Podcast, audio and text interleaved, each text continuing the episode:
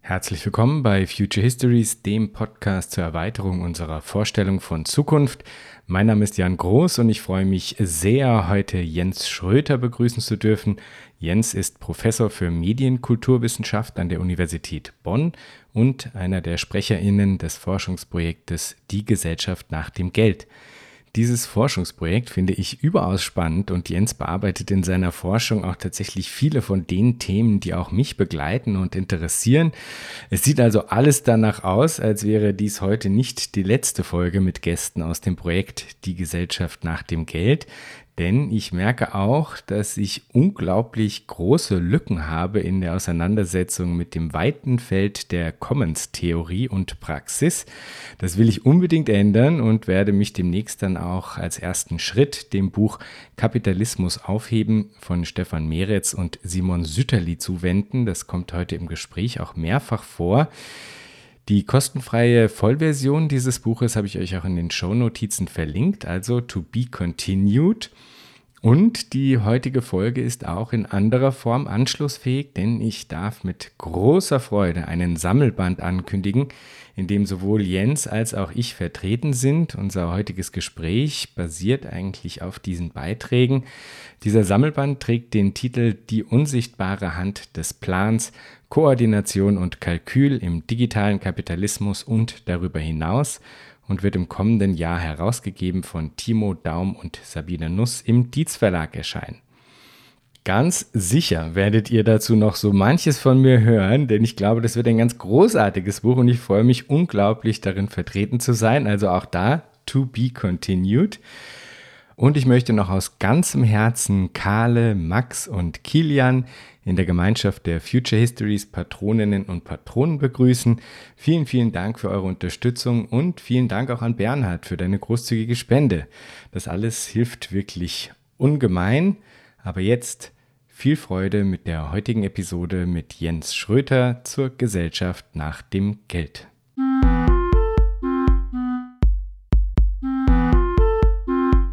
Herzlich willkommen, Jens. Hallo, Jan. Ich muss sagen, euer Forschungsprojekt hat mich sofort absolut angesprochen, als ich davon gehört habe, denn es versammelt sehr viele Themen, die mich überaus interessieren und ihr erprobt einen ungewöhnlichen methodischen Zugang, nämlich eine Simulation auf Basis des sogenannten Agent-Based Modeling. Worum geht es in Die Gesellschaft nach dem Geld?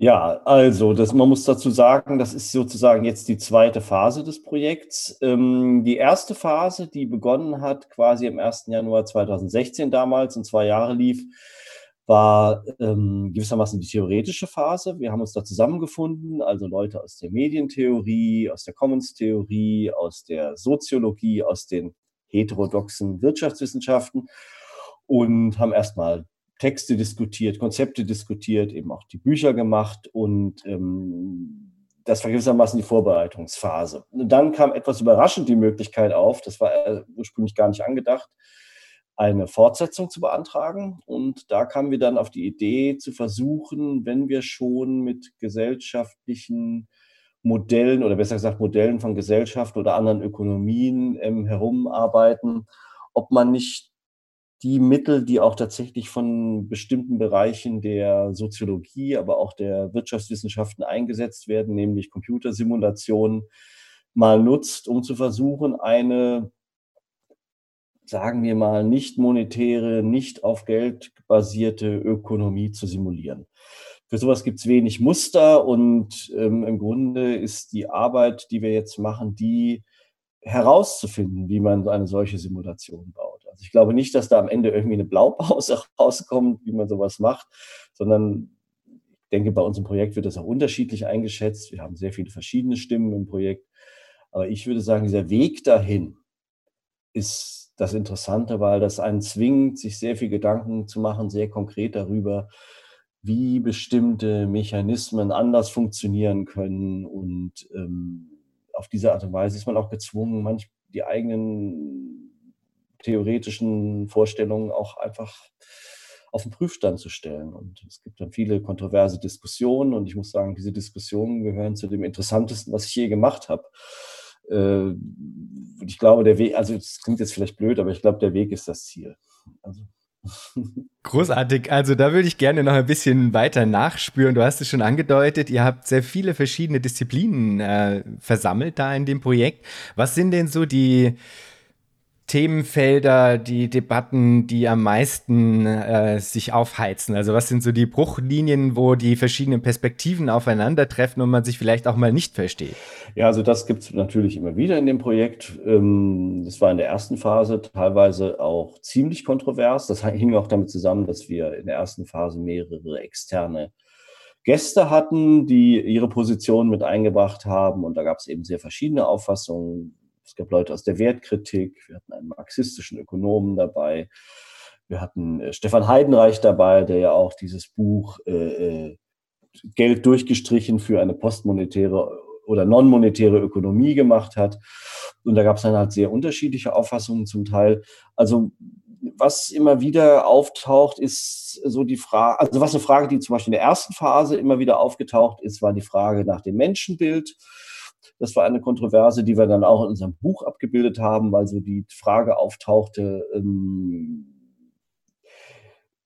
ist die Annahme einer Gesellschaft, einer möglichen Gesellschaft, die nicht das Medium Geld als Tauschmittel braucht und die damit möglicherweise auch von Tauschrelationen als solchen sich entfernen muss, ähm, impliziert die nicht bestimmte Annahmen über menschliches Verhalten und äh, das hat zu Kontroversen geführt.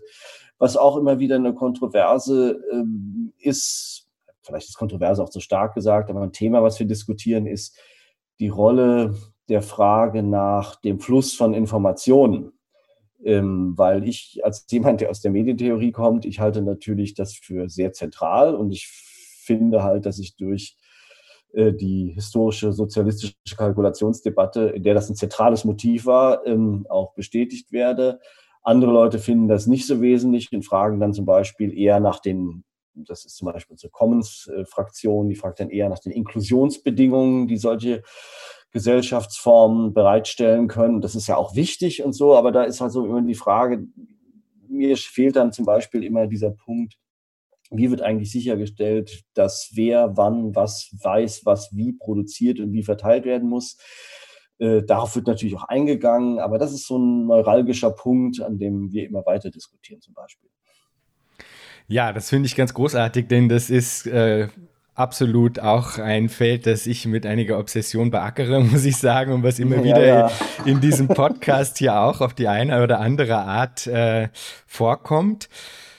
Äh, wir haben beide die Freude, einen Beitrag für ein Buch im Dietz Verlag, ein Sammelband im Dietz Verlag ähm, beisteuern zu dürfen.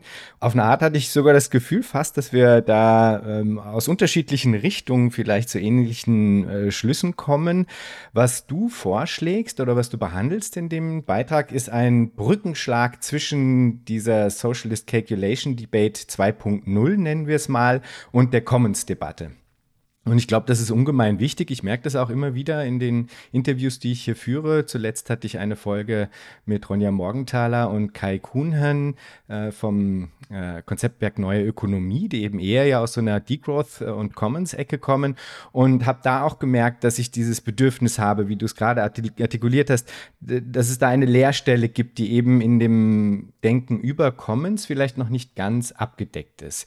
Machen wir das mal äh, Schritt für Schritt. Vielleicht kannst du uns noch noch mal äh, kurz zusammenfassen, worum geht es denn in der Debatte rund um die Socialist Calculation Debate? Ja, also diese Debatte ist kompliziert und lang und detailliert, aber man kann vielleicht sagen, die begann ungefähr in den 20er Jahren ähm, mit der Frage, ob eine sozialistische Ökonomie möglich ist. Wobei, ähm, was man genau darunter versteht, durchaus unklar ist, denn zum Beispiel die ähm, anfängliche Kritik von Mises richtete sich gegen von Neurath. Und wo es um die, und von Neurath hat so eine Art Naturalplanungsmodell ohne Preise vorgestellt. Und ähm, das hatte auch Wurzeln in der Münchner Räterepublik und so. Und ähm, Mises hat argumentiert, dass man ohne Preise nicht rational planen kann. Man weiß nicht, welcher Produktionsweg effizient ist und welcher nicht.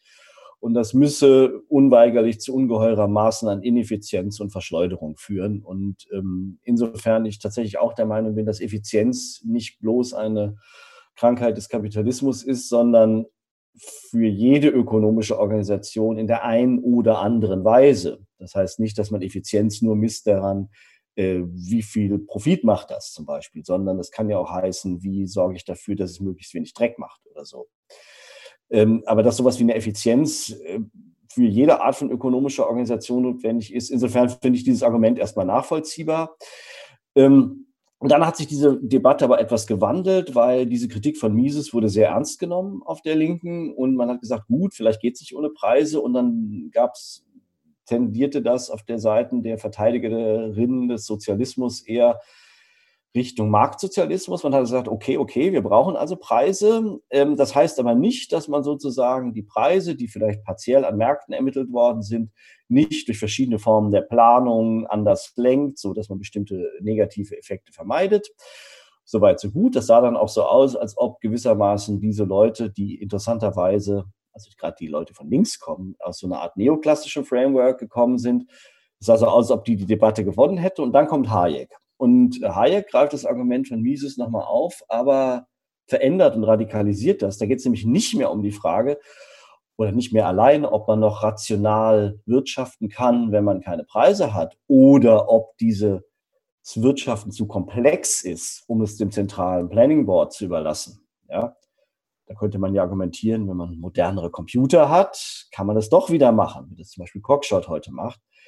Ähm, Hayeks Argument ist aber ganz anders. Es ist mindestens so, dass er argumentiert, wir kommen gar nicht an die Daten, die wir brauchen, um diese Planung durchzuführen. Der Punkt ist, dass der Markt in der Lage ist, das dezentral verteilte und situierte und implizite vor allen Dingen Wissen das an verschiedenen Stellen in der Gesellschaft vorhanden ist, gewissermaßen dezentral zu aktualisieren. Er vergleicht das interessanterweise, das interessiert mich natürlich als Medienwissenschaftler, mit einem Kommunikationssystem, mit dem Telefonnetz.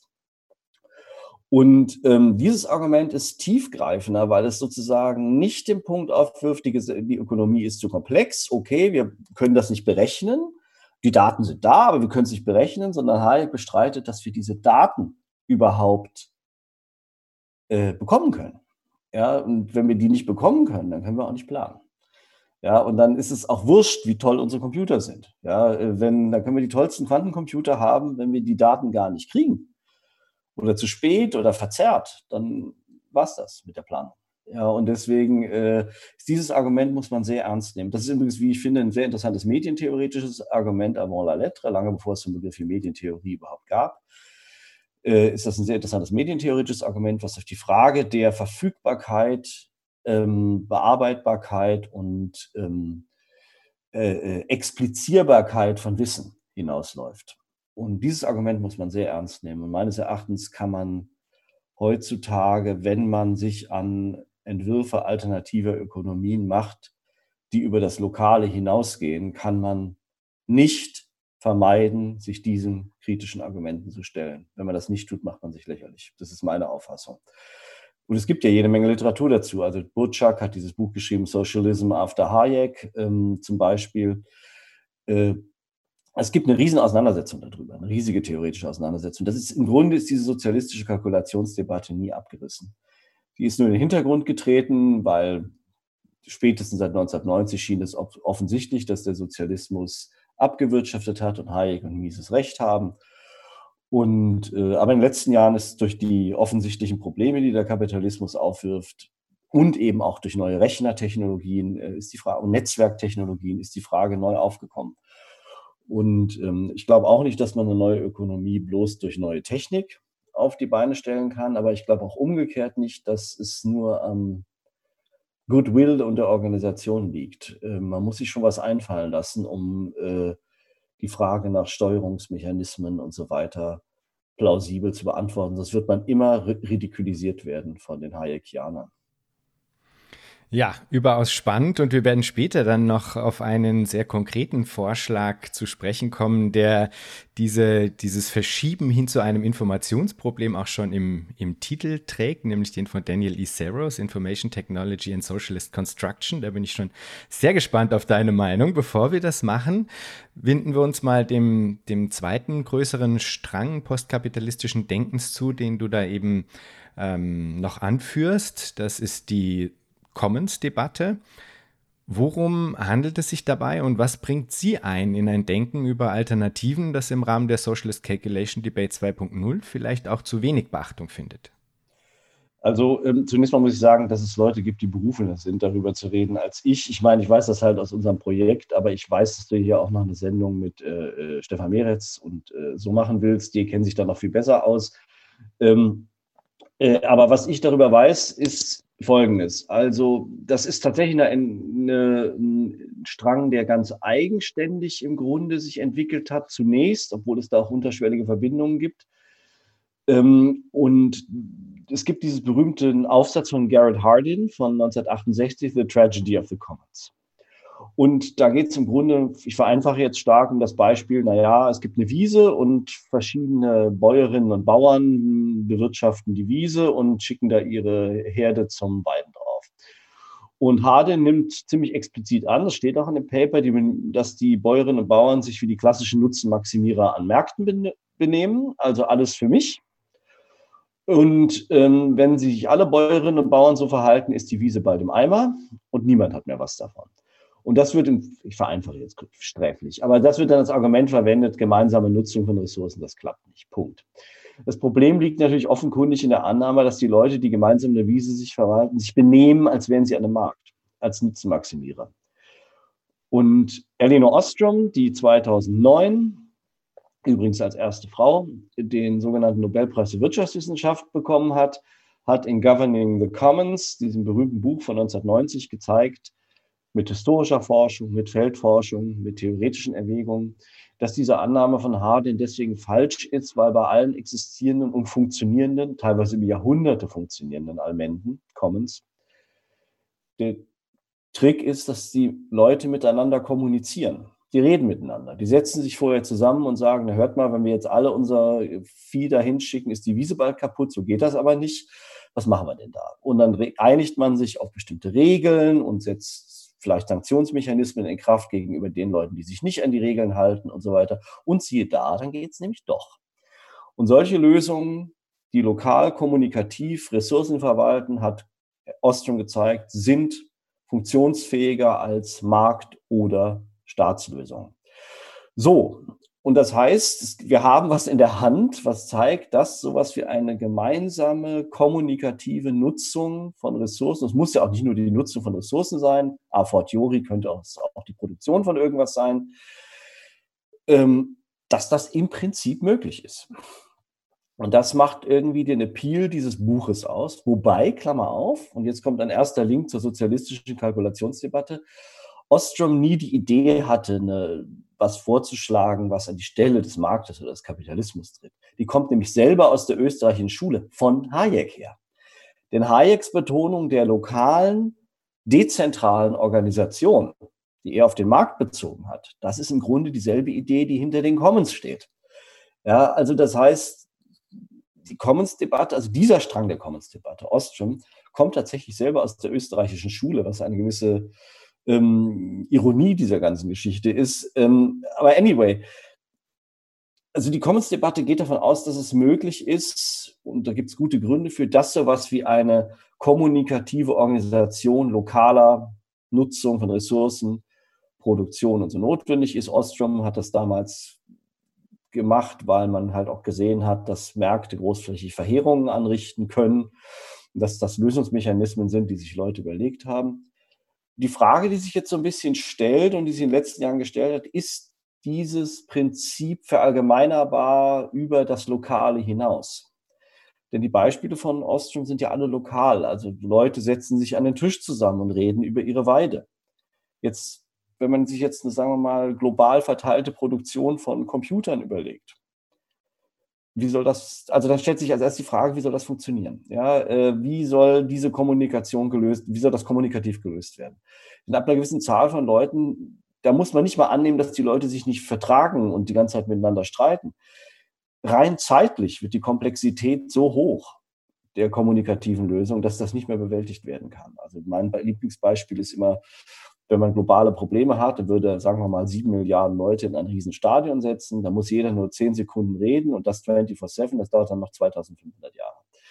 Ja, also das heißt, das ist selbst, wenn alle guten Willens sind, ist das nicht zu machen. ja, weil das einfach zu komplex ist.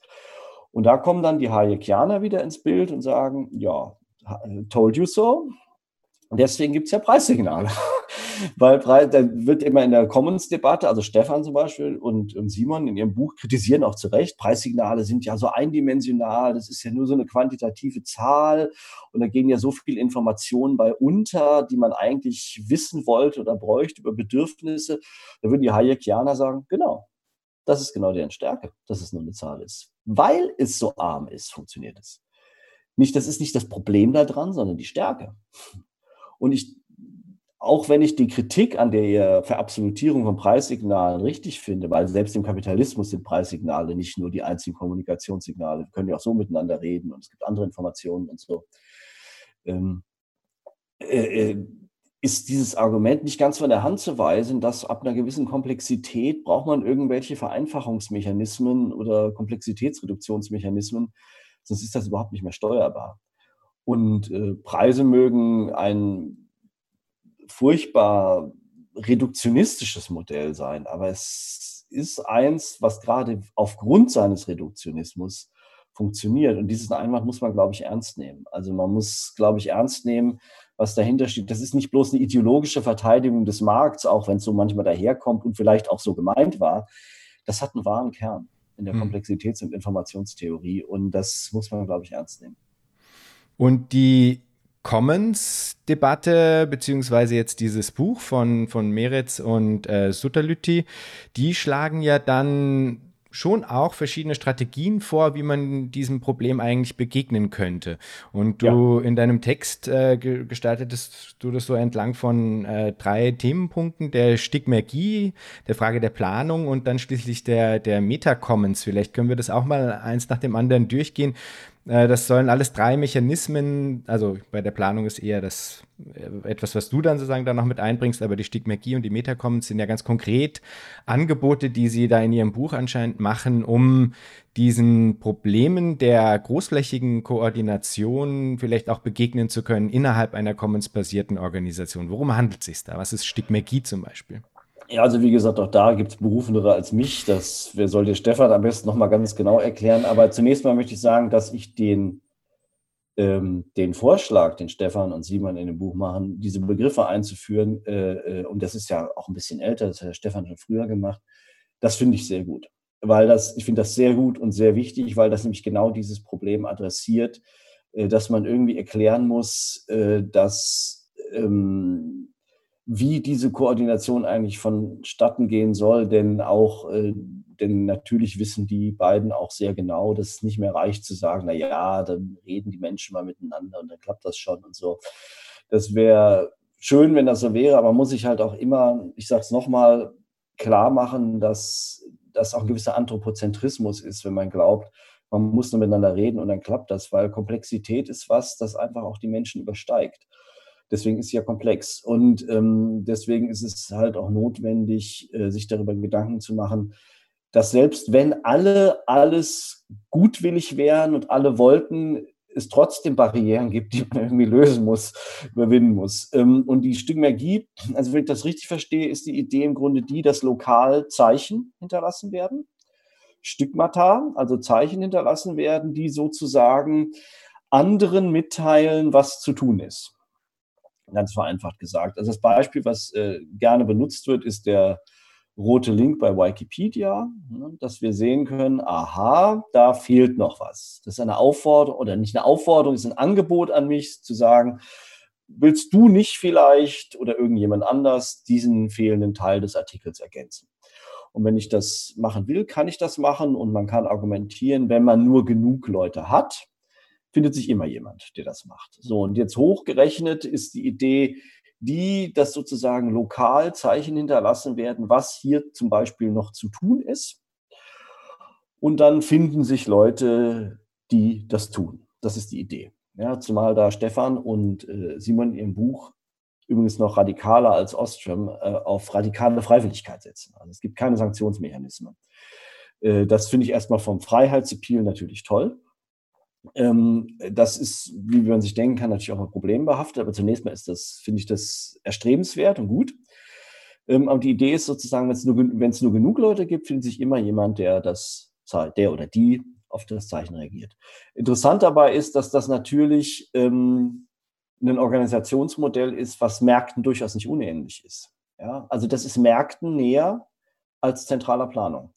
Weil in Märkten, das schreiben Sie auch selber, äh, funktioniert das ja nicht anders. Preissignale sind ja auch stückmärkische Signale, die sozusagen sagen, wenn plötzlich von irgendwas, von irgendwas, was weiß ich, von irgendeiner Dienstleistung der Preis nach oben geht, ist das ein Signal an alle, das wird gebraucht.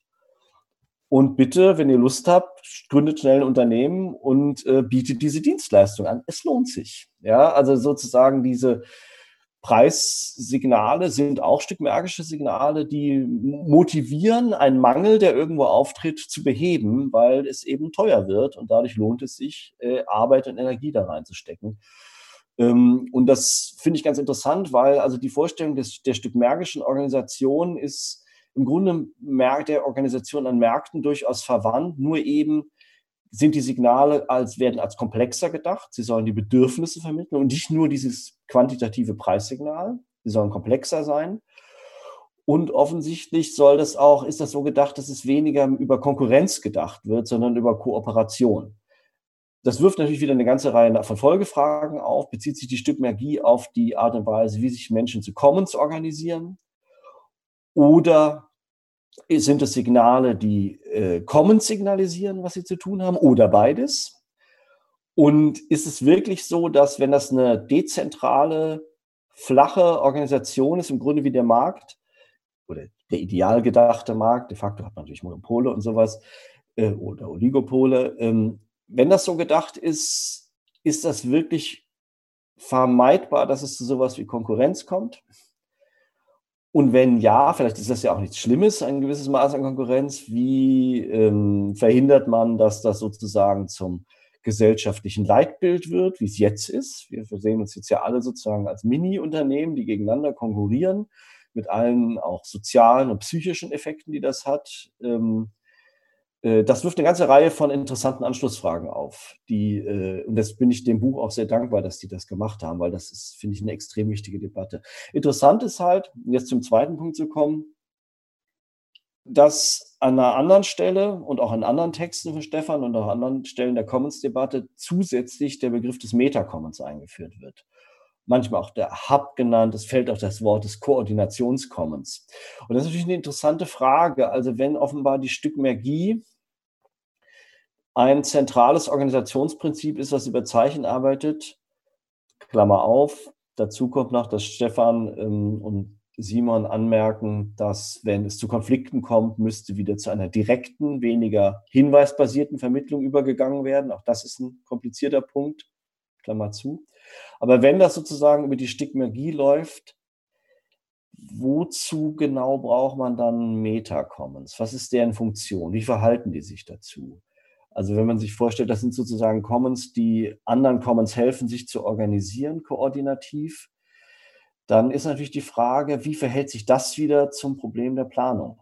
Ja, weil wenn man Meta-Commons hätte oder Koordinations-Commons hätte, die zum Beispiel, wie das an einer Stelle in dem Buch thematisiert wird, in einer Region helfen, die Stahlproduktion zu koordinieren, dann stellt sich natürlich die Frage, ob es nicht auf der nächsthöheren Ebene wieder Meta-Commons braucht, die alle Meta-Meta-Commons, äh, die alle Meta-Commons und eine Ebene unter ihnen koordinieren, also Meta-Meta-Commons, so, so rum. Und wenn man das zu Ende denkt, bekommt man eine Kaskade, an deren Spitze dann doch wieder so eine Art Planning Board steht. Und vielleicht aus guten Gründen auch. Ja? Also zentrale Planung ist hat ja einen schlechten Ruf, aber ähm, vielleicht ist für die Lösung zumindest globaler Probleme und zur Koordination globaler Produktionsketten, auch wenn wir im Moment uns kaum vorstellen könnten, wie sowas eingerichtet werden sollte, ähm, dann doch unverzichtbar. Ja, das ist interessant, dass du das sagst, weil nämlich für mich schon das immer wieder mal so wirkt, als ob ein fundamentales Problem an diesen äh, Überlegungen rund um das Commoning und sowas ist, ist, dass da so ausschließlich auf Dezentralität beharrt wird und dass quasi alles, was mit einer Form der Zentralität zu tun hat, dann irgendwie wie so stigmatisiert wird, kommt mir vor oder so, ja. Und ich wäre ja dafür, eigentlich diese beiden Zugänge zu vermählen und eher zu einer Idee äh, zu kommen, die man dann vielleicht als eine Form von distribuierter gesellschaftlicher Organisation bezeichnen könnte, wo halt eben diese Verteiltheit im Vordergrund steht und die ist in manchen Situationen besser über dezentrale Mechanismen angegangen und es braucht aber, glaube ich, doch durchaus auch immer mal wieder zentrale Elemente, die ja dann äh, quasi Checks and Balances in Anführungsstrichen äh, haben können, dass man verhindert, dass mit einer zentralen Organisationsform auch gleichzeitig eine zentrale ähm, Machtinstanz dann irgendwie entsteht. Also da gäbe es ja auch unterschiedliche Ebenen zu, zu dieser Frage, finde ich. Ähm, ja, das ist halt ein ganz schwieriges Problem, weil also die zentrale Planung hat aus, wie ich finde, auch durchaus verständlichen Gründen ähm, kein gutes Image. Das eine ist, dass also historisch sich gezeigt hat, dass solche Strukturen sehr schwerfällig reagieren ähm, und wenn sie dann Sanktionsmechanismen einführen, wie das zum Beispiel in der sowjetischen Zentralplanung der Fall war, dass äh, wenn die Pläne nach unten nicht eingehalten wird, wird man sanktioniert, fangen irgendwann die unteren Ebenen an, die Planzahlen zu fälschen, um keinen Ärger zu kriegen, was früher oder später dazu führt, dass die zentrale Planung mit vollkommen fiktiven Zahlen hantiert und das wird dann wieder nach unten durchgegeben und wieder nach oben. Man kann sich ausrechnen, dass nach ein paar Zyklen ein komplett verzerrtes, chaotisches Bild besteht und das zu komplett verzerrten und chaotischen Allokationen führt. Und genau das ist passiert. Also jetzt mal auch sehr vereinfacht. Und äh, das ist halt ein Problem, äh, was sehr ernst ist. Denn eine zentrale Planung, die die ihre, die Durchsetzung der von ihr formulierten Planziele nicht irgendwie sanktioniert, ist schlichtweg überflüssig. Denn es muss ja irgendwie, man muss, man, nehmen wir mal an, man hat eine Zentralplanung, die kann ja noch so demokratisch sein und noch so transparent. Die beschließt dann irgendwas, wir müssen das und das und das machen. Und dann muss das aber auch so gemacht werden. Ja, sonst ist der ganze Plan sinnlos. Und das heißt, dann gibt man das weiter nach unten, macht das doch bitte. Und wenn man nicht annimmt, dass die Leute alle ein fortgeschrittenes Bewusstsein haben und freiwillig alles genau richtig machen, was schon deswegen nicht funktioniert, weil lokal eben dann doch immer irgendwie alles anders ist, weil dann die lokalen Bedingungen, da hat der Hayek schon recht, weil dann die lokalen Bedingungen immer irgendwelche unerwarteten Schwierigkeiten in den Weg legen und dann regnet es plötzlich drei Tage und was weiß ich dann, dann, dann wird das nicht so umgesetzt wie geplant und dann gerät der ganze Plan durcheinander. Ja, das ist wie mit so Fahrplänen von der Deutschen Bahn. Wenn irgendwo was verspätet ist, ist plötzlich überall alles verspätet. Und deswegen, das ist schon ein ernsthaftes Problem. Also eine Zentralplanung muss, muss irgendwie, und sei es noch so freundlich und nett, äh, äh und, und demokratisch, muss irgendwie darauf dringen, dass ihre Planziele auch eingehalten werden.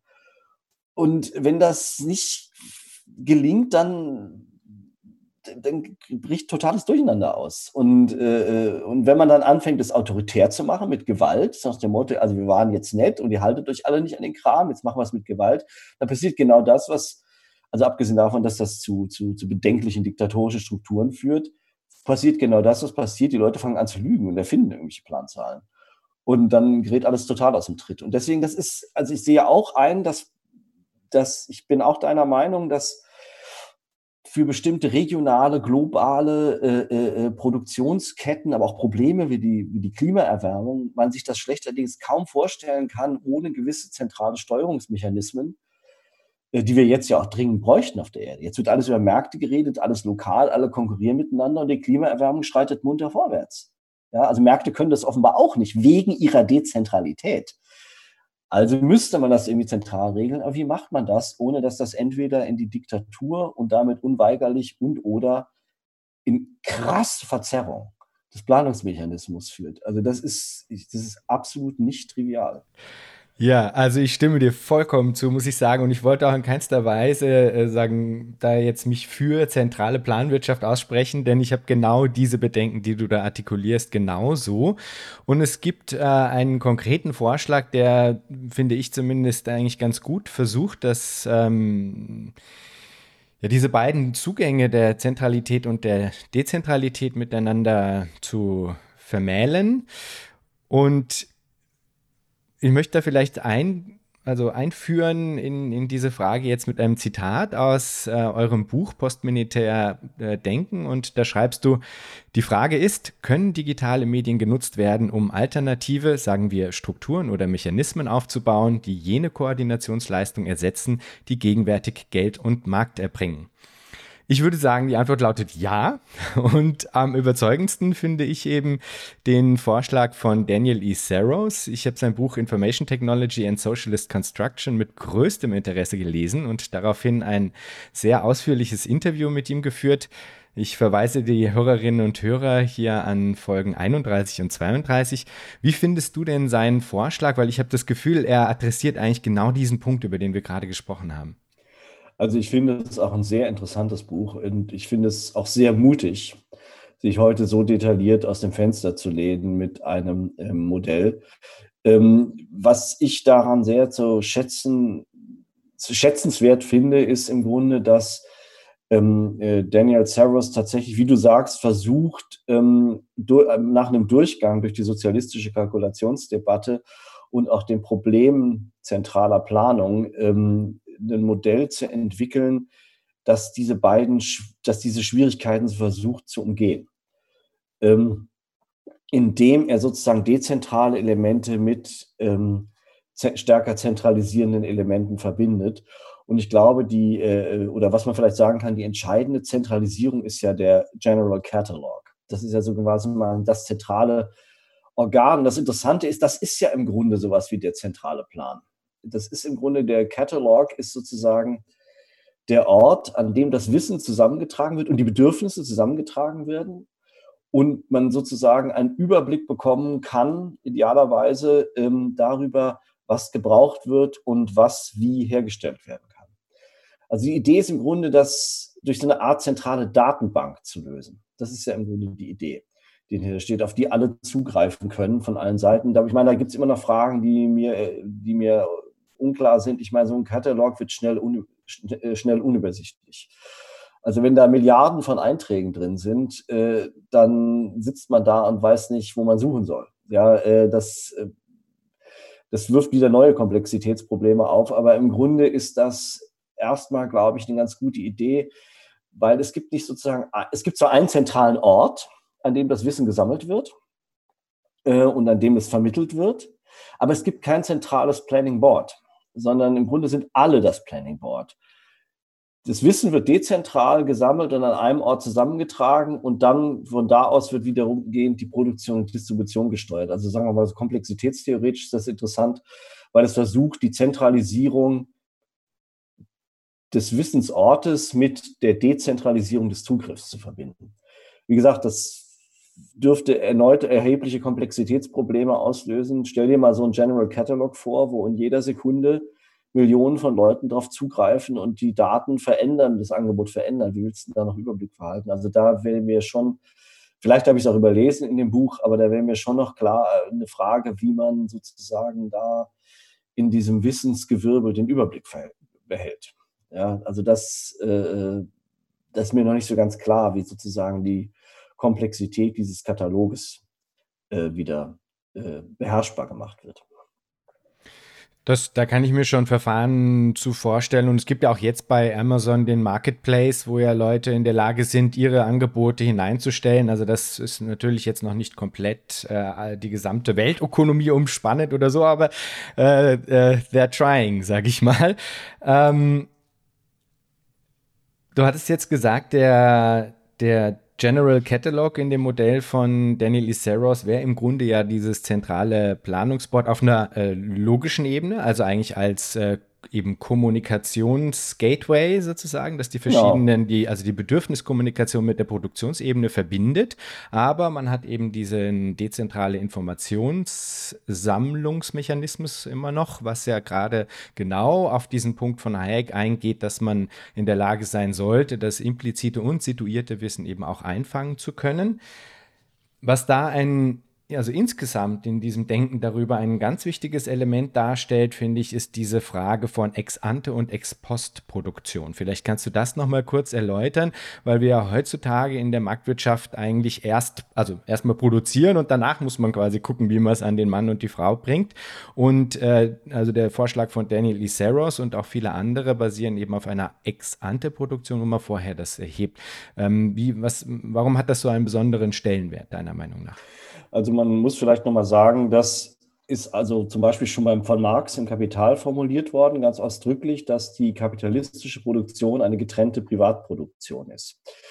Äh, das hängt jetzt mit vielen anderen Größen zusammen, mit der Frage nach dem Privatbesitz an Produktionsmitteln und so weiter. Aber ähm, es läuft so, man hat Produktionsmittel, ich bin ein Kapitalist und habe Produktionsmittel und äh, beschäftige Arbeiterinnen und Arbeiter und äh, dann stelle ich was her und dann gucke ich auf dem Markt, ob das, was ich herstelle, sich realisieren lässt. Ganz vereinfacht gesagt. Also die Vermittlung über die Produktion findet nach der Produktion statt. Ex post. Deswegen Ex post äh, Koordination. Es stimmt auch im Kapitalismus nicht ganz, weil sowas wie Marktforschung zum Beispiel ist nichts anderes als die Einführung von Ex-ante-Elementen in die Ex-post-Produktion. Denn heute würde keine Unternehmerin, Unternehmer die einigermaßen bei Verstand ist, einfach auf Blaue hinein irgendwo eine Fabrik hochziehen. Mal gucken, ob das funktioniert, sondern man würde vorher ganz genau versuchen, also gibt es denn überhaupt einen Bedarf dafür? Wollen die Leute meinen Krempel haben? Ist der Platz, wo ich die Fabrik hinstelle, habe ich da genug Infrastruktur und ist die Ausbildung der Arbeiterinnen und Arbeiter gut genug und so? Also es gibt schon im Kapitalismus jede Menge Ex-ante-Elemente, wie auch, das muss man vielleicht auch nochmal ganz deutlich sagen, diese scharfe Gegenüberstellung von Markt und Plan das hat im Grunde, das hat im Grunde noch nie gestimmt. Weil Marktwirtschaften enthalten immer starke Planungselemente. Jede Familie plant, was kann ich mir leisten, wie viel Geld habe ich. Jedes Unternehmen plant, jede Universität plant und umgekehrt gibt es natürlich auch in, selbst in den starrsten Planwirtschaften gab es mindestens Schattenmärkte. Ja, also das heißt, diese Organisationen haben immer, Organisationsformen haben immer nebeneinander bestanden in verschiedenen Konfigurationen und das scheint doch offenbar notwendig zu sein. Also das muss man nur mal sagen, um auf dieser kalten Kriegsdichotomie ex post, ex ante, Plan, Markt auch mal rauszukommen, weil das de facto wahrscheinlich nicht stimmt, dass das, also es stimmt, nein, es stimmt de facto nicht, dass das äh, so starr, dass man das so starr gegeneinander setzt. Das hat noch nie gestimmt. Ähm, so, also ex post ist, ich produziere und koordiniere, idealiter, ich produziere und dann wird am Markt geguckt, ob die verschiedenen Einzelproduktionen koordiniert werden können, sozusagen. Ex ante ist, kann man sich jetzt denken, man redet vorher miteinander. Also das im Grunde, die, wo die Marktforschung schon auf dem halben Weg dahin ist. Man redet vorher miteinander und versucht vorher herauszufinden, was gebraucht wird und produziert dann das, was gebraucht wird. So, das ist die Idee im Idealfall. Ähm, das kann man immer sich gut an irgendwelchen Robinsonaden veranschaulichen. Es ist, äh, wenn man jetzt sagen wir mal eine Ökonomie mit nur drei Leuten hätte, eine macht X, der andere Y, der dritte Z, dann können die erstmal drauf losproduzieren und treffen sich dann auf dem Marktplatz und gucken, brauchen die anderen meinen Krams überhaupt? Und wenn sie dann herausfinden, die brauchen die gar nicht, dann war das schlecht. Habt alles umsonst produziert, die Ressourcen umsonst vergeudet, die Energie, also setzt man sich vorher in der Dorfkneipe zusammen, redet miteinander, was wollten ihr und ach so, ihr wollt das so haben, ach, ich hätte das jetzt ganz anders gemacht, na wunderbar, gut, dass ich es weiß und dann macht man es eben so, äh, wie die anderen das wollen und dann wird genau das hergestellt, was gebraucht wird. Idealerweise, Stichpunkt Ökologie, gibt es dann auch keinen Schwund und nichts, was umsonst produziert worden ist, weil ja alles das nur produziert worden ist, was gebraucht worden ist. Klingt super, aber das Problem ist genau, mit drei Leuten oder fünf oder zehn oder hundert kann man sich das ganz gut vorstellen. Bei sehr komplexen, großen Zusammenhängen, wo es nicht nur um Güter geht, die ich lokal herstellen kann, sondern sowas wie ein Computer, wo Millionen von Leuten dranhängen, von denen manche irgendwo in, was weiß ich, wo im globalen Süden irgendwo eine Schraube herstellen, von der die gar nicht wissen, dass die später in so einen Computer kommt da wird das furchtbar kompliziert. Ähm, und da tauchen dann wieder all diese Wissens- und Informationsprobleme auf, die die österreichische Schule so stark gemacht hat. Ähm, deswegen, die Idee der Ex-ante-Koordination ist gut, schon aus ökologischen Gründen ist das eine vernünftige Idee, aber sie muss eben mit diesen Wissensproblemen klarkommen.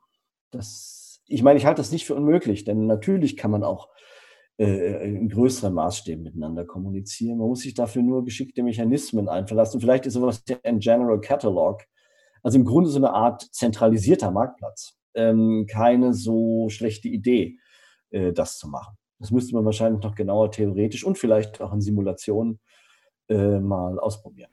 Ja, apropos Simulation, ich habe nämlich eh gedacht, das ist gut, dass du das jetzt nochmal ansprichst, weil ich habe mir eigentlich eine Mental Note, aber keine physische Note gemacht, dass ich euch unbedingt vorschlagen möchte, dass ihr in eurer Simulation einmal das Modell von Daniel Lee Saros versucht durchzuspielen, weil ich mich ja in der Auseinandersetzung mit seinem Vorschlag schon auch gefragt habe, er hat ja schon gewisse, sagen wir mal, äh, Vorstellungen von Equilibria im Sinne, wo er meint, aha, okay, da würde sich dann über iterative Anpassungsprozesse und über die, dieses Credit-System auf der einen Seite und die ähm, äh, Produktionspoints auf der anderen, würde sich dann nach und nach wie so ein ja, schon auf eine Art ein Gleichgewicht in Anführungsstrichen, sage ich mal ein bisschen vorsichtig einstellen.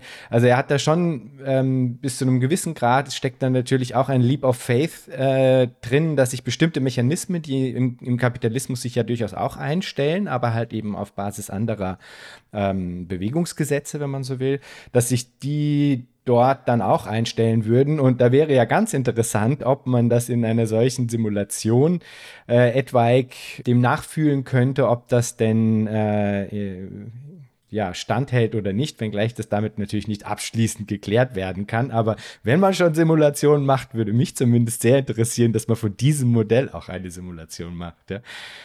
Also das kann ich mir als ganz hervorragendes Forschungsprojekt vorstellen. Ähm, das müsste nur, glaube ich, nochmal ein eigenes Forschungsprojekt sein, denn äh, was ich jetzt auch gelernt habe in der Zusammenarbeit mit den Kolleginnen und Kollegen aus Wien, ist, dass das einfach enorm schwierig ist, so eine Simulation zu machen. Weil das ist auch das Gute daran.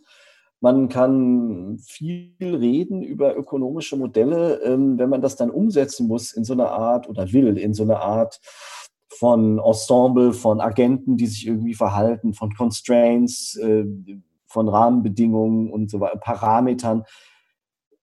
Dann muss man plötzlich an ganz viele Details denken, die man vorher überhaupt nicht im Blick hat und es wird ganz schnell irrsinnig kompliziert. Und dazu kommt noch der Rechenaufwand und so weiter. Also äh, also das ist sehr viel komplizierter, als man sich das denkt. Und ich möchte an dieser Stelle eine Bewunderung und eine Wertschätzung für meine Kolleginnen und Kollegen in Wien aussprechen, die sich da wirklich detailliert und äh, sorgfältig äh, äh, drum bemühen.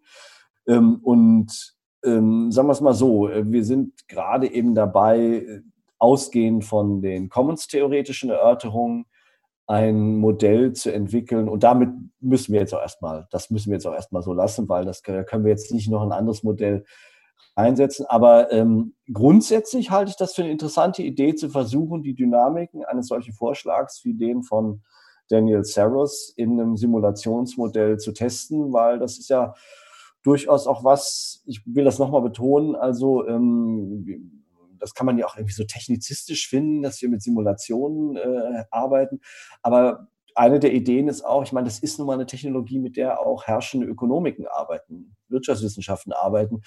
Und warum sollten wir diesen Ansätzen, die ja auch ihre Berechtigung haben und so, aber einfach diese Instrumente überlassen? Ich meine, es wäre schon wichtig, dass, sagen wir mal, eine kritische, kritische Position sich auf der Höhe des technologischen, epistemologischen und modelltheoretischen Standes bewegen, um äh, zu versuchen, ihre Überlegungen umzusetzen. Also das halte ich schon für wichtig.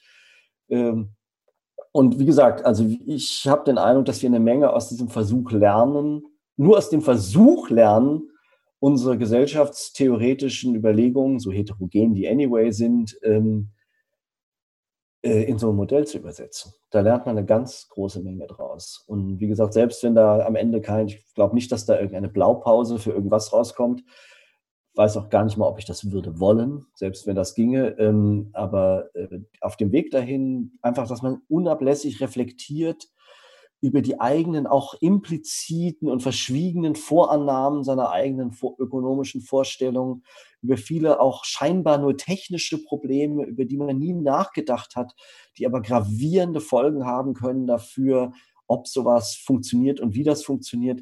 Also da finde ich, täte, sagen wir mal, diffus gesagt, die Linke gut daran, äh, sich stärker durchaus auf dieses Werkzeugrepertoire das ja existiert, einzulassen, um zu versuchen, ähm, ihren Vorstellungen, ihre Vorstellungen genauer zu durchdenken und dadurch die ganze Sache auch substanzieller zu machen. Sonst ist man diesem, diesem herrschenden, sagen wir mal, technizistisch orientierten ökonomischen Block, der dann immer sagt, na, also wir haben hier unsere Modelle mit unseren DSGE, äh, Dynamic Stochastic General Equilibrium Modelle und also das zeigt leider eindeutig, dass Märkte Pareto optimal sind. Es ist mathematisch bewiesen, dass Märkte die optimale Organisationsform sind. Ihr vergeudet eure Zeit lasst es. Ja, und diesen Leuten kann man nur was entgegensetzen, wenn man versucht, auf demselben, glaube ich, also vielleicht nicht auf demselben, aber zumindest da nicht zurückzuscheuen vor solchen Verfahren und zumindest es zu versuchen. Ich meine, vielleicht kommt am Ende auch raus, war alles für die Katz. Ich meine, das kann auch, muss man ehrlicherweise sagen, kann ja auch sein. Äh, äh, aber so be it. Ich meine, das ist auch eine Erkenntnis. Absolut, das sehe ich genauso. Also ich glaube, dass die Auseinandersetzung mit dieser Technologie, dieser Simulationstechnologie so oder so einen, einen wertvollen Benefit äh, äh, erbringt. Glaube ich auch. Ich würde gerne nochmal zu dieser Frage des Effizienzgedankens zurückkehren. Und zwar auch konkreter in Bezug auf die Überwindung des Geldes. Also euer Projekt heißt ja die Gesellschaft nach dem Geld. Geld ist aber auch eine Unit of Account. Also Geld ist auch ein, eine Zähleinheit, die dazu dient, das ist ja dann auch eine Argumentationslinie der österreichischen Schule der Nationalökonomie, die auch dazu dient, zu vergleichen, äh, welcher Produktionstechnik denn jetzt äh, besser ist als die andere. Und wenngleich, du hattest es natürlich auch schon angesprochen, es jetzt überhaupt nicht darum geht, einen kapitalistischen Effizienzgedanken irgendwie zu kopieren und diese profitorientierte äh, Logik da jetzt in irgendwelche alternativen Modelle ähm, äh, quasi über diesen Weg dann wieder einfließen zu lassen, betonst du auch, dass eine Gesellschaft nach dem Geld keine Gesellschaft nach der Quantifizierung ist. Wie kann man mit diesem Problem umgehen? Also das ist eine sehr äh, schwierige Frage. Ähm, was mir zunächst unbestreitbar erscheint, ist, dass auch eine postkapitalistische Ökonomie mit sowas wie Messung und Quantifizierung arbeiten muss. Ja, ich muss ja zum Beispiel ähm, nehmen wir mal an, ich habe eine Brötchenbackeinheit. Muss jetzt kein, wir müssen das jetzt nicht Commons nennen, aber eine Brötchenbackeinheit. Und was brauche ich? Ich brauche unter anderem Mehl. Und dann werde ich ja der Mehlproduktionseinheit oder irgendeiner Mehlproduktionseinheit sagen müssen, wie viel Mehl ich haben will. Ich kann ja nicht einfach sagen, ich will Mehl. Ja, dann kommen die da mit einem Teelöffel Mehl an. Da habe ich herzlich wenig davon. Da kann ich mich keine Brötchen backen. Oder mit 10.000 Tonnen. Ich brauche davon irgendwie ein, 100 Kilo meine Brötchen zu backen. Die anderen 1.000 Tonnen verfaulen im Hof.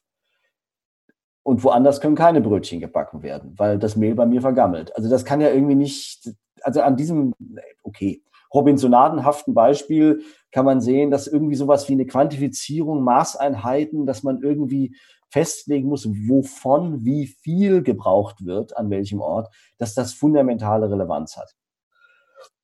Und dann ist eben, also das kann man, glaube ich, erstmal festhalten. Damit ist man schon auf dem Weg zu dem, was eben Mises angegriffen hat an von Neurath, also sowas wie Naturalplanung. Dass man sich überlegt, klar, man muss irgendwie mit Einheiten hantieren und wir müssen sicherstellen, dass zum Beispiel äh, jede Einheit die Mengen der Güter hat, die sie braucht, um zu produzieren.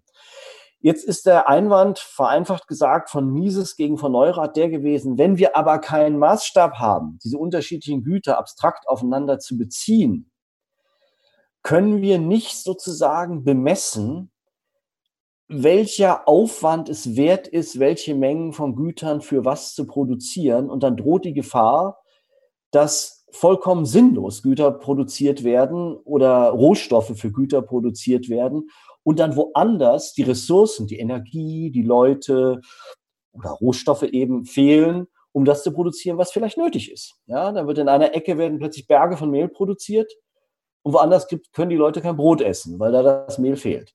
Ja, und das ist kein von der Hand zu weisender Einwand, dass Effizienz in dem Sinne nicht bedeutet Profitabilität im Sinne der Akkumulation von abstraktem Wert. sondern dass Effizienz zunächst bedeutet, dass eine Produktion, ja, und jetzt wird es natürlich schwammig, äh, dass eine Produktion vernünftig oder rational organisiert ist, was bei Wegfall des Profitmotives nicht heißt profitabel, nicht heißen muss profitabel, sondern vielleicht auch sowas heißen könnte wie ökologisch sinnvoll. Ja, das könnte es auch heißen, nur dann müsste man sich überlegen, was sind die Kriterien dafür? Denn das müsste irgendwie als Marker den Produkten auch anhaften. Wir würden es dann vielleicht nicht Preis nennen, sondern äh, ähm, ein ökologisches, stückmärgisches Signal, könnte man, das klingt ein bisschen holprig, aber sowas, das müsste irgendwie transparent werden im Produktionsprozess, äh, welche, äh, äh, welches Maß sinnvoll ist. Ja, das muss irgendwie geregelt werden. Und wenn man es nicht über Preise tut, wobei man sogar bestreiten kann, dass Preise dafür ein wirklich gutes Kriterium sind, ja, sie sind eins, aber wenn man so unsere Produktion sieht, den Klimawandel, den Plastikmüll, die Hälfte des Essens wird weggeschmissen und so, und da noch die Instabilitäten, die mit der Kapitalakkumulation einhergehen, also die wackelnden Finanzmärkte und so. Also ob das so toll funktioniert, darüber kann man sich wirklich ernsthaft den Kopf zerbrechen. Das ist ja auch der gute Grund, warum, man, warum wir hier sitzen. Ähm, aber äh, also Effizienz ist nichts per se Böses. Effizienz muss man trennen von Profitabilität. Da geht es eher um die Frage, wie kann man mit den Mitteln, die man hat, eine Produktion organisieren, die in der Lage ist, möglichst viele Bedürfnisse zu befriedigen. Also im Grunde die klassisch ökonomische Frage immer noch. Ja, äh, ich weiß, das mögen viele Leute nicht so gerne hören, ich eigentlich auch nicht, weil ich weiß, Knappheit ist auch was Konstruiertes, okay, und das sieht man ja besonders im Bereich der immateriellen Digitalgüter, wie Knappheit konstruiert wird, alles klar. Aber es ist trotzdem so, dass bestimmte Güter nicht beliebig und beliebigen Übermaß vorhanden sind. Dann regnet es mal äh, zwei Jahre nicht, dann gibt es plötzlich weniger Getreide und dann muss man trotzdem sehen, wie man damit zurande kommt.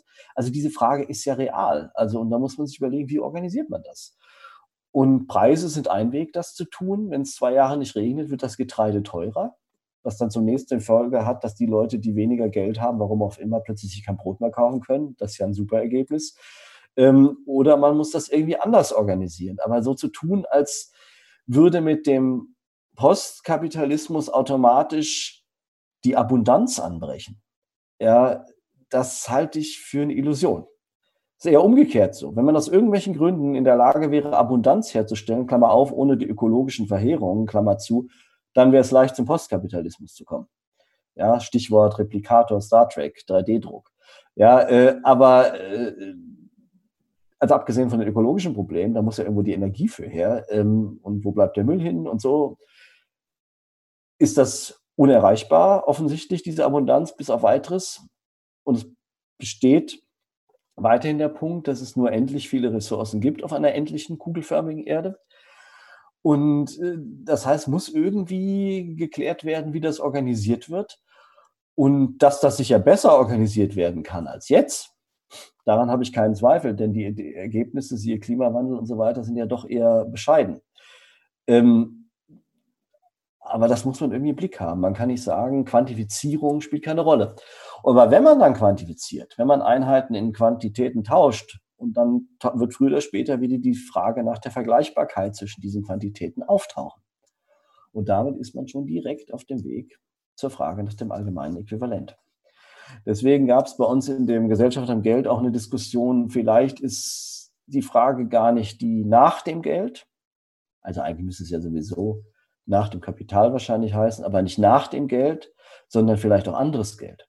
Ja, also andere Arten von Einheiten, mit denen man rechnet, die man zum Beispiel nicht akkumulieren kann. Also dass die Kapitalakkumulation verhindert wird oder die verfallen nach äh, äh oder sowas. Also dass es, dass es vielleicht sowas braucht wie allgemeine Äquivalente, die aber nicht ähm, dieselbe Form haben wie das allgemeine Äquivalent, was wir jetzt haben.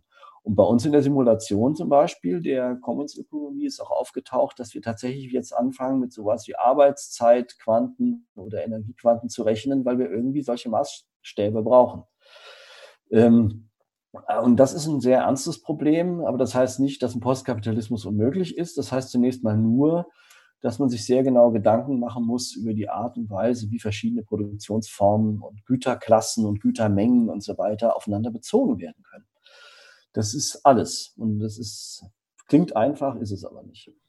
Sehr interessant. Wie stehen denn da die eher aus der Commons-Ecke kommenden TeilnehmerInnen des Forschungsprojektes dazu? Weil das wäre ja eigentlich etwas, wo ich immer das Gefühl hatte, dass man da im Commons-Bereich sich verscheut, quasi diese Feststellung zu machen, die du gerade getätigt hast und dass man da eher sich so ein bisschen ausflüchtet auf ein diffuses, naja, das wird schon in einer kooperativen Gesellschaft sich dann anders ergeben, sage ich jetzt mal extra ein bisschen polemisch äh, äh, formuliert, weswegen ja dann die Frage der Anthropologie wieder so interessant ist, die du am Anfang ja auch mal kurz angesprochen hattest, zu der wir vielleicht dann auch noch kommen. Aber wie, wie stehen die Commons-orientierten TeilnehmerInnen zu dieser Frage der, wie hattest du es jetzt gesagt, Arbeitsquanten also Zeit, oder Zeitquanten, also ah. Zeitaufwand. Also das ist noch allgemeiner gehalten, wenn mhm. ich das jetzt richtig im Kopf habe. Also man muss sagen, dass die Idee der Einführung von Zeitquanten sozusagen, von benötigter Produktiv- und Reproduktivzeit, die bei uns im Modell äh, sind, das kommt also von aus der Ecke der Commons-Leute. Man hat dort gesehen, dass es irgendwie nötig ist, das sozusagen einzuführen. Und ähm, das ist insofern natürlich interessant, weil Zeit ist natürlich ein der denkbar abstrakteste Maßstab. Das berührt natürlich auch die Frage nach der Arbeit, die Frage nach der Arbeitszeit. Also Produktivzeit ist ja im Grunde, kann man übersetzen in Arbeitszeit und mithin ist diese Zeiteinheit auch eine Arbeitseinheit. Ja, eine Arbeitszeitrechnung in gewisser Weise. Ähm, Marx hat ja bekanntlich gesagt, äh, Ökonomie der Zeit, darin löst sich jede Ökonomie auf. Ähm, am Ende ähm, also diese, da taucht diese Frage der Vergleichbarkeit wieder auf, denn man könnte dann ja sagen, dass verschiedene Güter, die zirkulieren in der Commons-Ökonomie, irgendwie über zum Beispiel über Zeiteinheiten bemessen werden. Also dass äh, eben, also mein ganz praktisch gesprochen, ein Gut, was sehr viel mehr Zeit zur Herstellung braucht, ist eben in demselben Zeitraum nur in kleineren Quantitäten verfügbar. Oder man musste sozusagen mehrere Commons, zum Beispiel durch eine Meta-Commons, vernetzen, um dieselbe Menge in derselben Zeit herzustellen oder so. Also dadurch werden natürlich solche Maßstäbe, Vergleichbarkeitsmaßstäbe hergestellt und das ähm, scheint mir auch notwendig zu sein, zumindest solange der Bereich der äh, phantasmatischen Abundanz in der alles zu viel vorhanden ist, im Prinzip nicht erreicht ist. Dann bräuchte man natürlich solche Maßstäbe nicht mehr.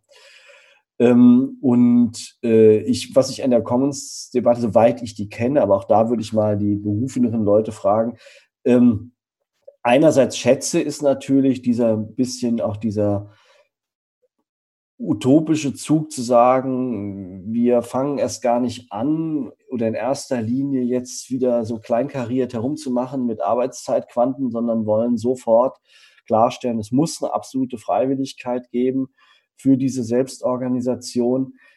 Aber ähm, die Organisation von Ökonomien ist zumindest eine gewisse Zeit lang mindestens darauf, glaube ich, verwiesen, dass man eine solche Aufeinanderbeziehbarkeit von Maßstäben herstellt. Also was du vorhin Unit of Account genannt hast, bedeutet ja im Grunde nichts anderes, als dass es einen Maßstab gibt.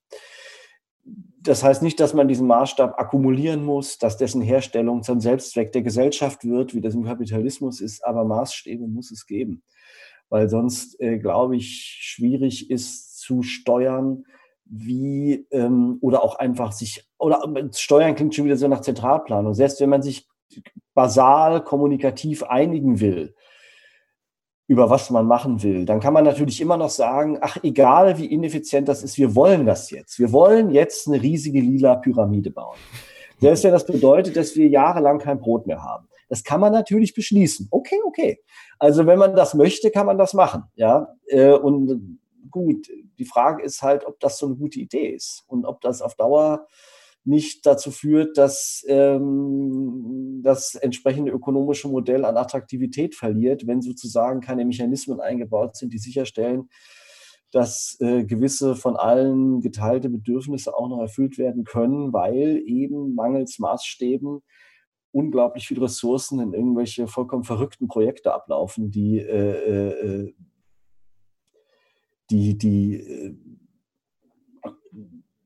die, die Versorgungslage gefährden. Ich meine, so gesehen sieht der Kapitalismus halt auch nicht gut aus bei allen tollen Preismechanismen und Konkurrenz. Ich meine, es gibt vollkommen verrückte äh, äh Weltraumprojekte, also nichts, dass ich was dagegen hätte. Ich finde das alles ganz faszinierend.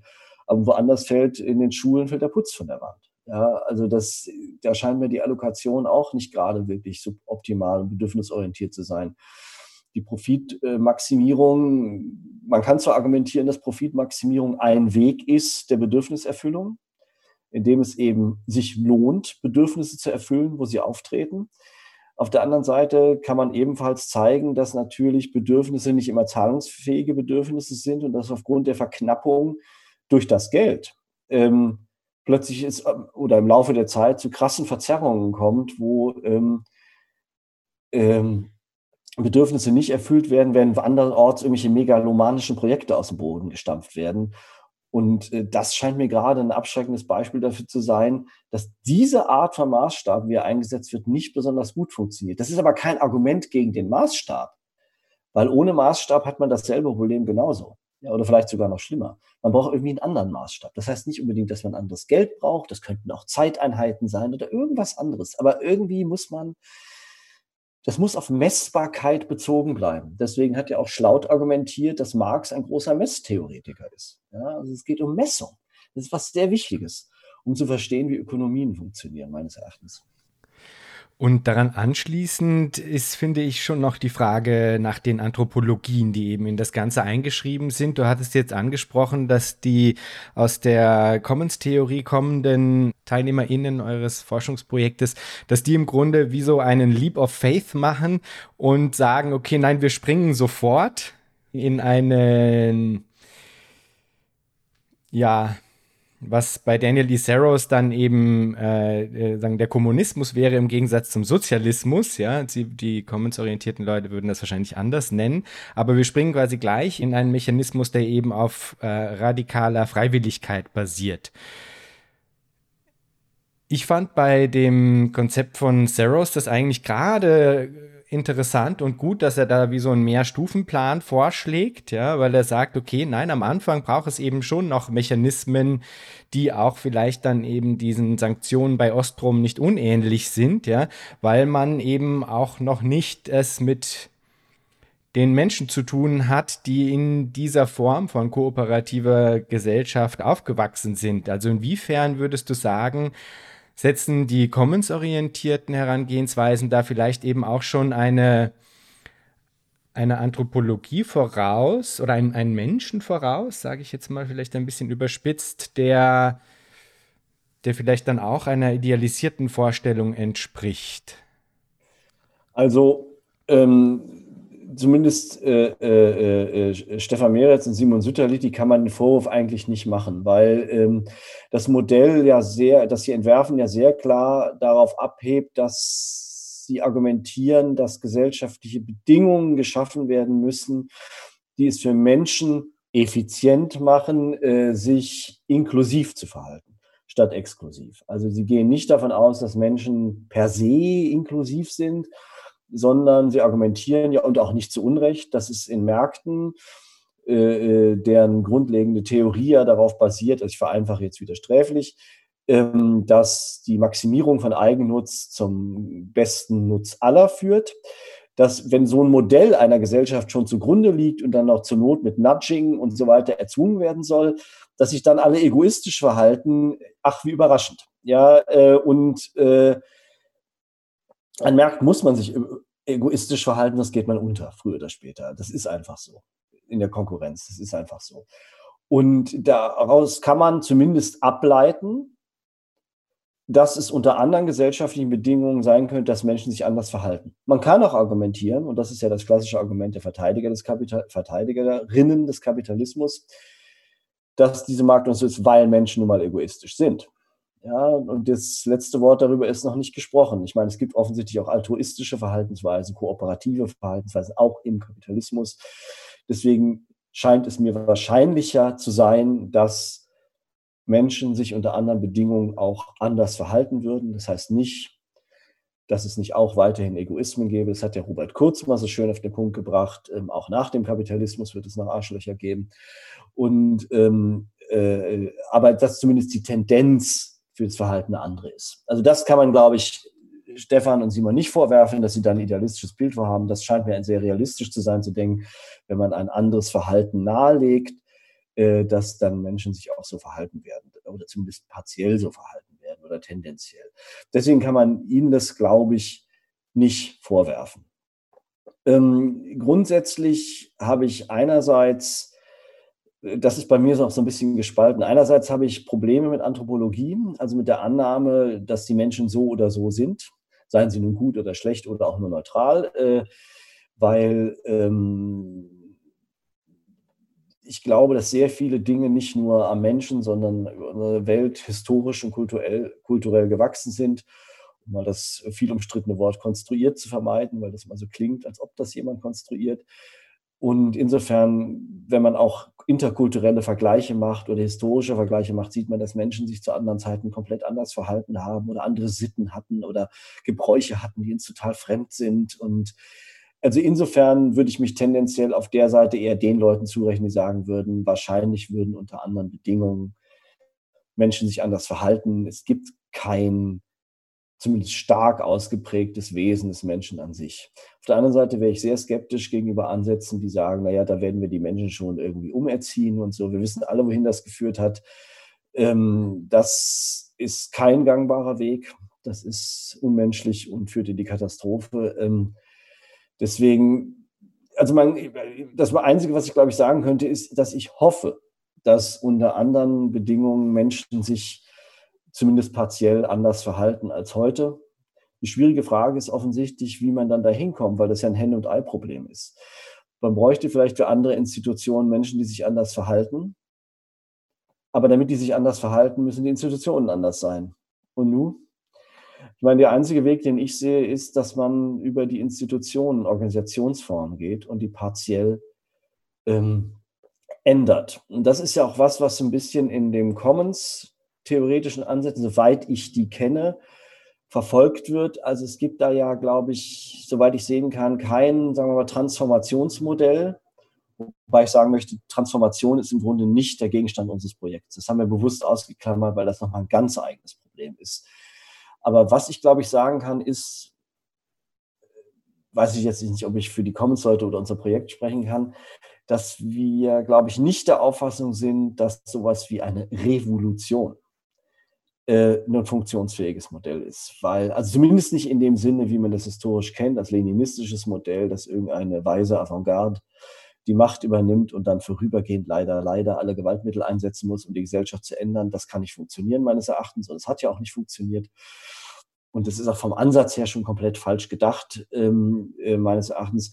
Die Commons-Idee und deswegen die Sache mit dem Lieb äh, sozusagen ist ja eigentlich eher die, dass das Schritt für Schritt so eine Commons-Organisation wie so eine Art, wie so eine Art Schimmelpilz sich ausbreitet und langsam aber sicher immer mehr Menschen herausgehen aus der markt- und äh, kapitalorientierten Produktion. Das ähnelt gewissermaßen anarchistischen Graswurzelmodellen, glaube ich, mehr als äh, äh, irgendwelchen leninistischen Revolutionsmodellen. Ähm, und das scheint mir auch die einzige Option zu sein ganz ehrlich. Also ich glaube überhaupt nicht mehr daran, dass mit irgendwelchen gewaltsamen Umstürzen irgendwas erreicht werden kann, äh, wenn man Gewalt einsetzt, um irgendeine Herrschaftsform, sei es auch nur vorübergehend, zu stabilisieren, ist Gewalt legitimiert und dann wird sie auch für jede weitere Gelegenheit eingesetzt werden. Und wir haben gesehen, wohin das geführt hat. Das kann nicht funktionieren. Die andere Frage ist, ob solche Graswurzel-revolutionären Modelle funktionieren, weil das ja bedeutet, dass am Anfang irgendjemand anfangen muss. Und diese ersten Stücke sind natürlich in einer schwierigen Umgebung. Und selbst wenn das auf Nationalstaatsebene wäre, wäre das immer noch eine schwierige Umgebung. Und ähm, man kann daraus den Schluss ziehen, dass es überhaupt nicht geht.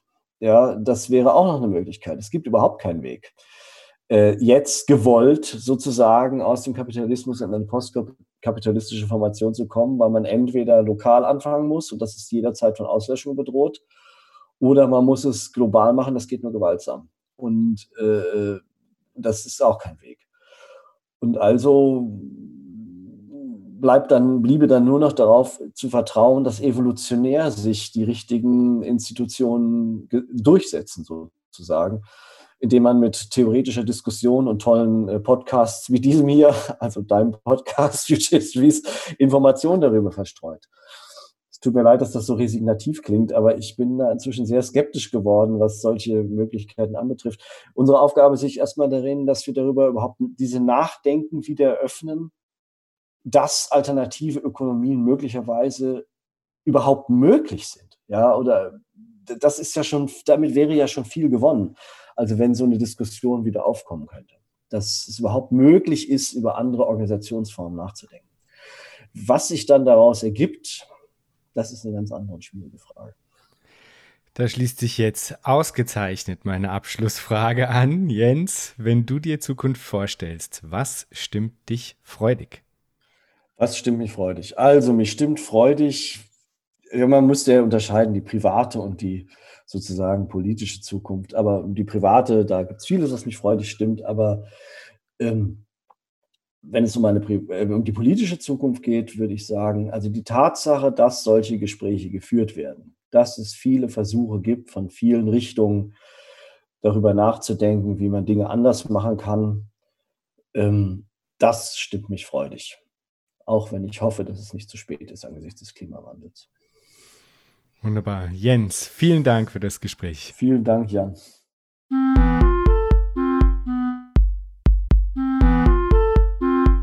Das war Future Histories für heute. Vielen Dank fürs Zuhören. Shownotizen und vieles mehr findet ihr auf www.futurehistories.today.